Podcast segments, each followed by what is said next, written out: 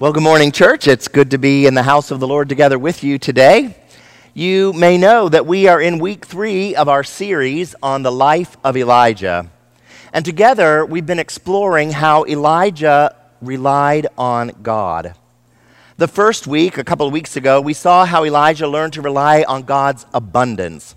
God announced through Elijah to the evil king Ahab of Israel that a drought was going to happen. And then immediately God sent Elijah into the wilderness, where he was fed for a time by ravens that brought bread and meat to him every morning and again every evening. God also provided water from a brook for Elijah to drink. And then that brook dried up due to the drought. And so God sent Elijah to a widow in the town of Zarephath to be cared for. This widow had only a small bit of flour and olive oil left in her cupboard. It was only enough to make one final meal for her and her young son. They were going to eat it, and then they were going to wait to die because of the devastation of the drought. But God told Elijah that the flour and olive oil would miraculously keep providing throughout the rest of the drought. Elijah, the widow, and the widow's son relied on God to provide for them. And indeed, God did. Last week, we studied the amazing story of Elijah and the contest on Mount Carmel between him on one hand and the prophets of Baal on the other. We saw how Elijah learned to rely on the one true God. And we learned that running after idols like Baal and trying to rely on them is just a waste of time because they cannot provide anything that we really need. They don't hear us and they don't respond to us. But relying on God and on God's power and His might is like having all the power of a mighty, mighty fire at our disposal. Because God does hear our prayers and He does respond to us just like He did to Elijah last week. And so we're going to explore that theme in a little bit more detail today. We're going to look at how Elijah learned to rely on God through prayer. And I think that we will learn a few things from Elijah that we can apply to our own prayer life as well. I'll be reading today from the book of 1 Kings, chapter 18, verses 41 to 46. This part of the narrative happens immediately after that fire from God fell on Mount Carmel and consumed the sacrifice of the bull and everything around it, causing the Israelites to fall down and worship God. Verse 41 And Elijah said to Ahab, Go, eat and drink, for there is a sound of heavy rain. So Ahab went off to eat and drink but Elijah climbed to the top of Mount Carmel, bent down to the ground, and put his face between his knees. Go look toward the sea, he told his servant. And he went up and looked. There is nothing there, he said. Seven times Elijah said, Go back. The seventh time the servant responded, A cloud as small as a man's hand is rising from the sea. So Elijah said, Go and tell Ahab, hitch up your chariot and go down before the rain stops you. Meanwhile, the sky grew black with clouds. The wind rose, and a heavy rain started falling, and Ahab rode off to Jezreel. The power of the Lord came on Elijah, and tucking his cloak into his belt, he ran ahead of Ahab all the way to Jezreel. What an amazing story. What an awesome next chapter to Elijah's story. As you can see, Elijah was re- learning to rely on God in lots of different situations. These stories about Elijah are exciting and they are action packed, and God acts in some powerful ways throughout them. And today, we'll see how God acted through Elijah's prayers. Now, I think it would be really easy for us to see Elijah as just another larger than life person who lived during Bible times, who was so beyond us that all we could ever hope to do would be to listen to the stories and think to ourselves, yeah, that doesn't really apply to me. But that's where we'd be wrong. Because James, in his epistle, tells us that Elijah was a man just like us. So, if he was a man just like us, then we ought to be able to apply what he knew about prayer to our own lives of prayer, too. Elijah prayed effective prayers. I mean, think about it. He prayed that it wouldn't rain, and it didn't rain. He prayed that the widow of Zarephath's dead son would be raised back to life, and he was. He prayed that God would let fire fall from heaven and burn up the offering of the bull on Mount Carmel, and fire did fall. Elijah was effective in his prayers. And so, what can we learn from Elijah about how to pray effective prayers and then to rely on God to answer them?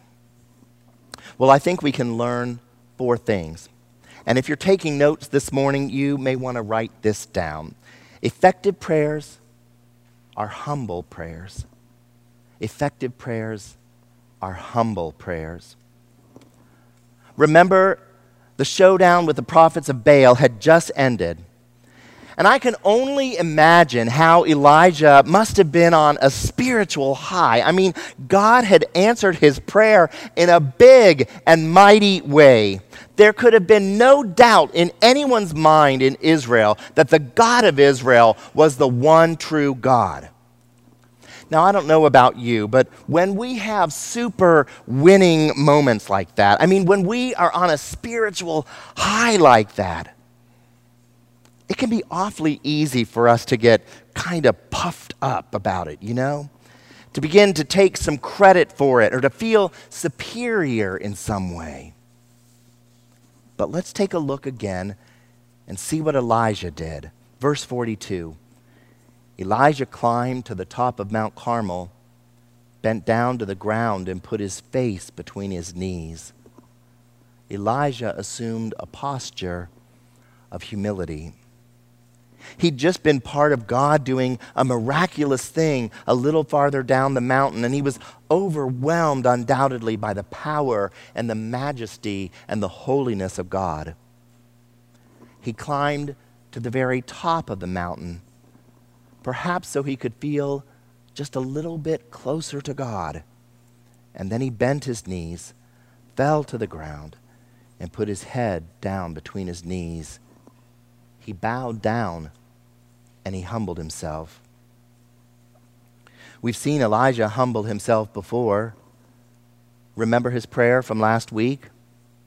The contest had been agreed upon and it was set. The sacrifices had been prepared.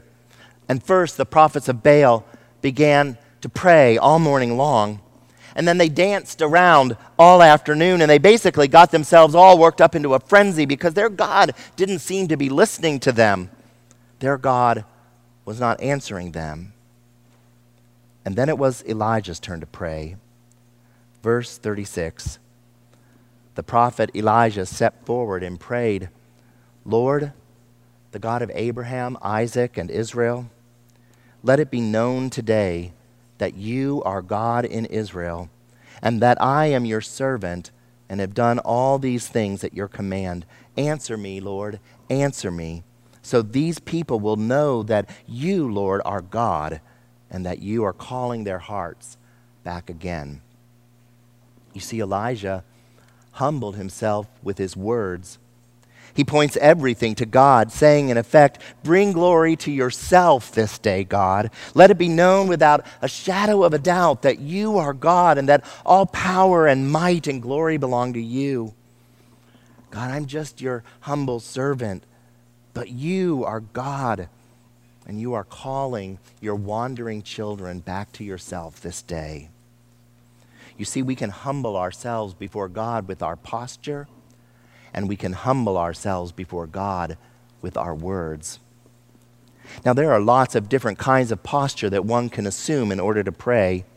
How about you? Do you use some different postures depending on the kind of prayer that you're planning to pray? Do you experiment with different postures of prayer? The Bible records many different postures of prayer sitting, standing, bowing, kneeling, laying prostrate on the ground, walking, dancing, beating on one's chest. Jesus himself used different postures when he prayed. Sometimes, when I am going through a very, very difficult time, and I wanted to express my total humility before God and my total reliance and dependency upon Him, I have just laid prostrate on the ground as I've prayed. And in those extreme circumstances, sometimes I've used words, and sometimes I have not had the words, and the Spirit has had to intercede for me. And there are also times when I find kneeling to be the posture that I need when I pray, especially when I have a serious prayer concern I need to talk over with God, or when I am confessing my sins to God. Then I find that being on my knees just feels like the right way to express my humility before God and my place before God. But other times I've walked as I prayed. I've walked through my neighborhood praying for people or thanking God for the various things that I see as I walk. And probably most commonly, I pray as I sit or as I stand. Elijah fell to his knees and he put his head down, I think, because it was time for the rain to come. And he realized that only God could end the drought and bring the rain. Elijah probably felt small and insignificant and inadequate in the face of Almighty God. He knew he was going to have to rely completely on God to answer this prayer. And so he humbled himself. I remember when my sister, Melissa, was nearing the end of her battle with cancer.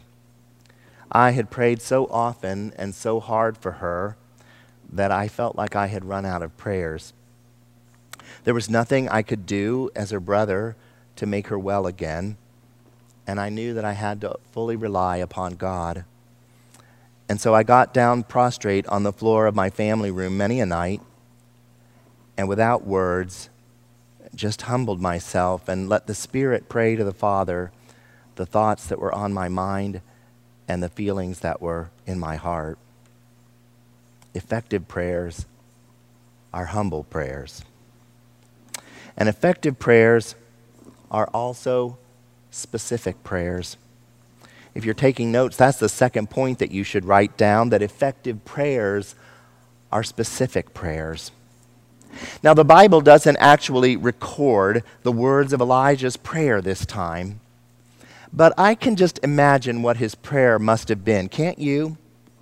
Elijah knew exactly what the nation of Israel needed because there hadn't been a drop of rain in three and a half years. Can there be any doubt what Elijah prayed for? He probably said, God, we need some rain. It's been three and a half years and we haven't had a drop. God, the land is dry as a bone. There are no crops, and your people are suffering miserably. Send rain. Let water fall on the earth. Pour down your life giving rain from heaven. James says in chapter 4, verse 2 You do not have because you do not ask God. And then continuing to write about prayer in chapter 5, James says this Is anyone among you in trouble? Let them pray. Is anyone happy? Let them sing songs of praise. Is anyone among you sick?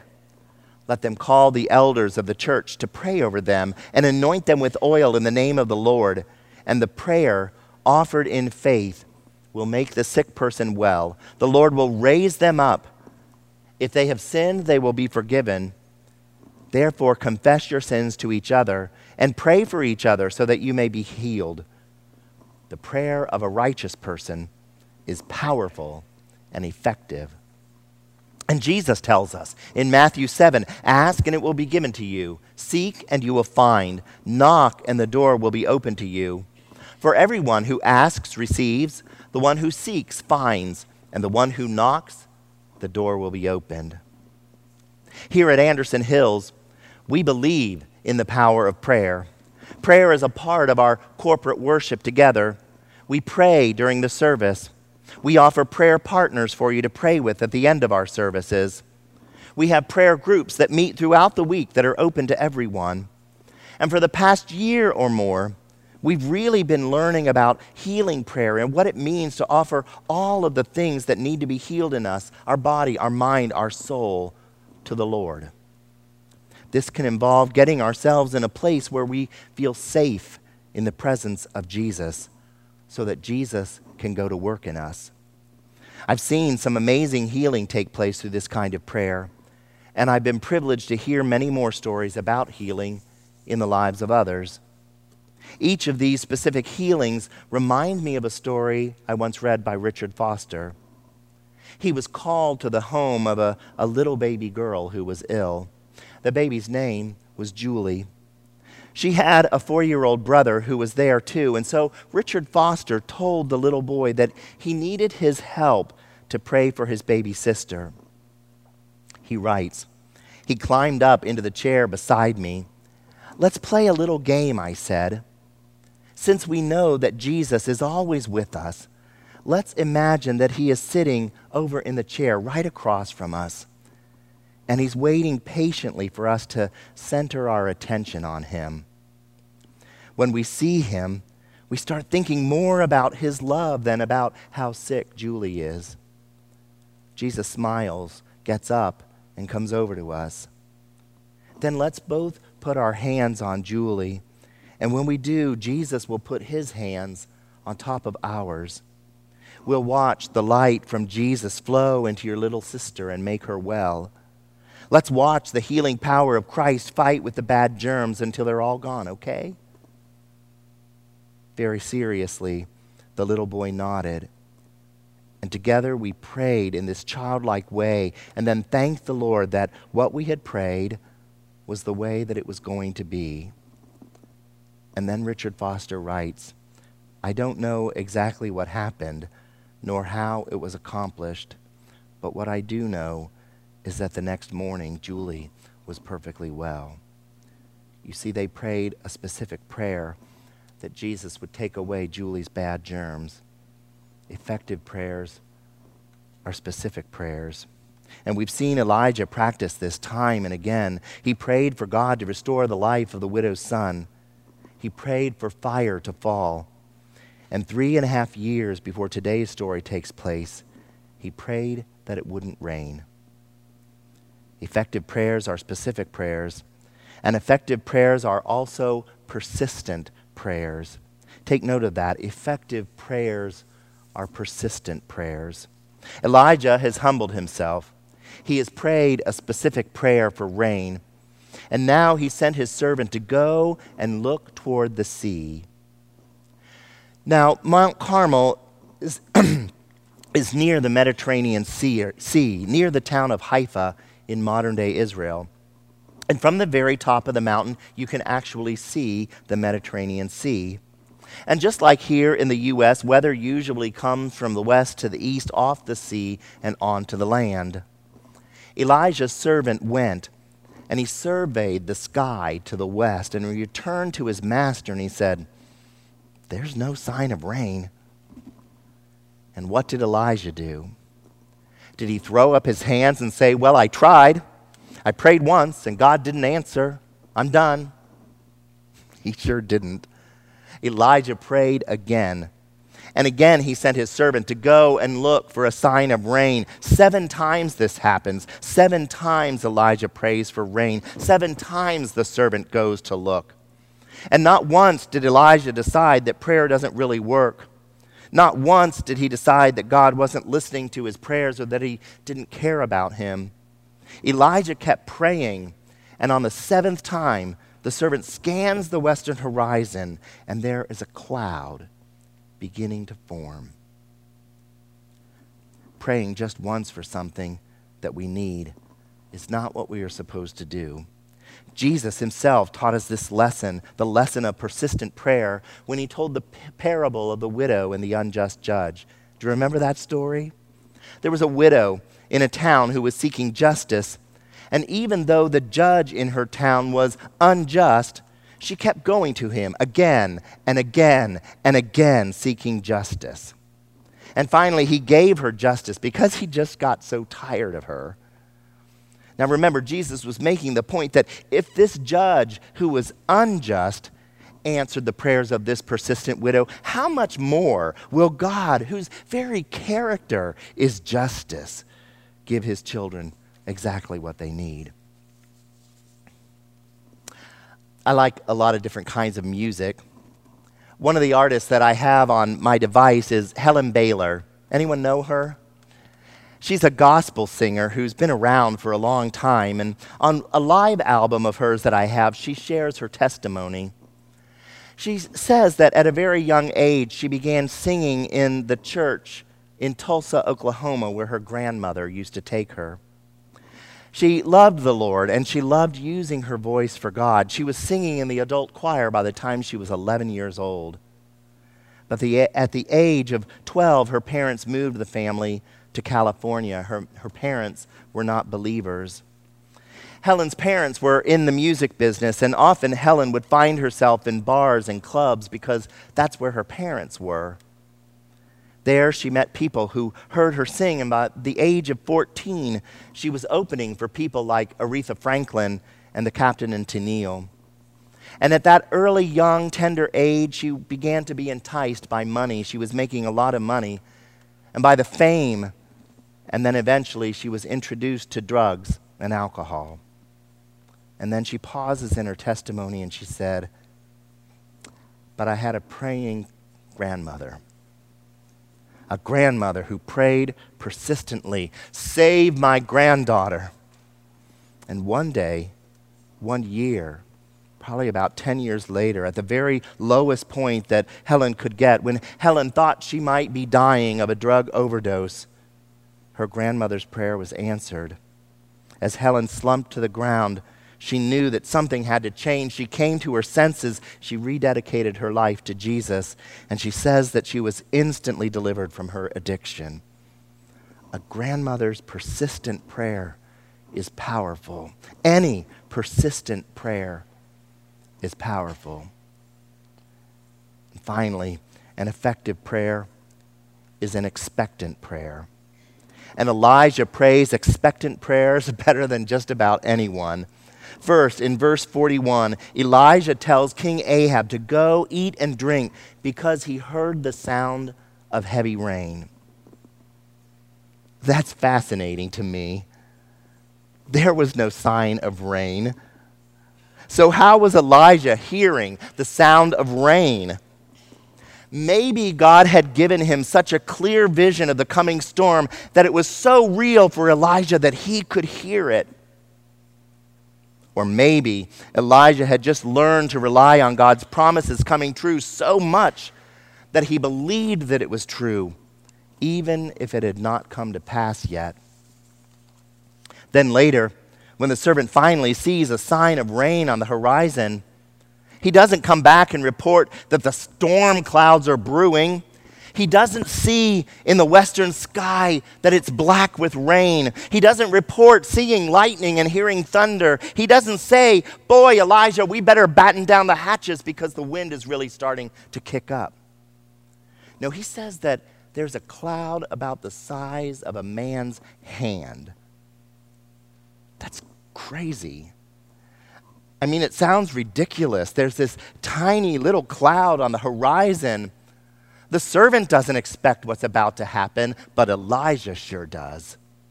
He says, Tell Ahab, run, tell him to cut his dinner short. He's got to get out of here and down to Jezreel before the chariot wheels get stuck in the mud. Mud, the servant says, we haven't had a drop of rain around here in three and a half years. But Elijah isn't listening anymore because he's already expecting the storm clouds. He's expecting the wind. He's expecting heavy rain, and it comes. Boy, does it come. The power of the Lord comes upon Elijah, and God supernaturally answers the prayers of his people. We have learned some things from Elijah today that can help us pray more effectively. We need to humble ourselves before God and approach Him with a posture of humility. We need to be specific in our prayers, asking God for what we need. We need to be persistent in our prayers and never give up, remembering that sometimes God answers yes, sometimes He answers no, and sometimes not yet. I've known people whose prayers for their children were answered after 30 years of prayers. So keep on praying. And finally, we've learned that we should pray expectantly, expecting God to fulfill his promises, expecting God to complete his will because God is faithful. So, what is your deepest prayer this morning? What is your sincerest desire? What is your deepest need? Is it something for you? Is it something for someone you love? Is it something going on in our world? Or have you somehow stopped praying? Or do you need a booster injection into your prayer life? Bring your prayer to the throne of grace this morning. Lay it down before the Lord. Elijah was a person just like you and me, and God answered his prayers in amazing ways. God is faithful. He will answer you too. So let us pray like Elijah. Would you pray with me now? Holy God, God of Abraham, Isaac, and Jacob, we thank you for the gift of prayer and that we can bring everything that's most important to us on our hearts and our minds to you. We thank you that you always hear us and you always answer us. We pray, dear God, that you might increase our faith, that we might grow more and more in love with you and more and more into the likeness of Jesus, so that our prayers will begin to match more and more the prayers that are on your heart and in your mind. Let us pray at one with your will and your ways. And Lord, answer our prayers for ourselves, for those that we love, for our neighbors, for our world this day. That the whole world would know that there is a God in this world who is strong and mighty and powerful, and that we are your servants. We pray in Jesus' name. Amen.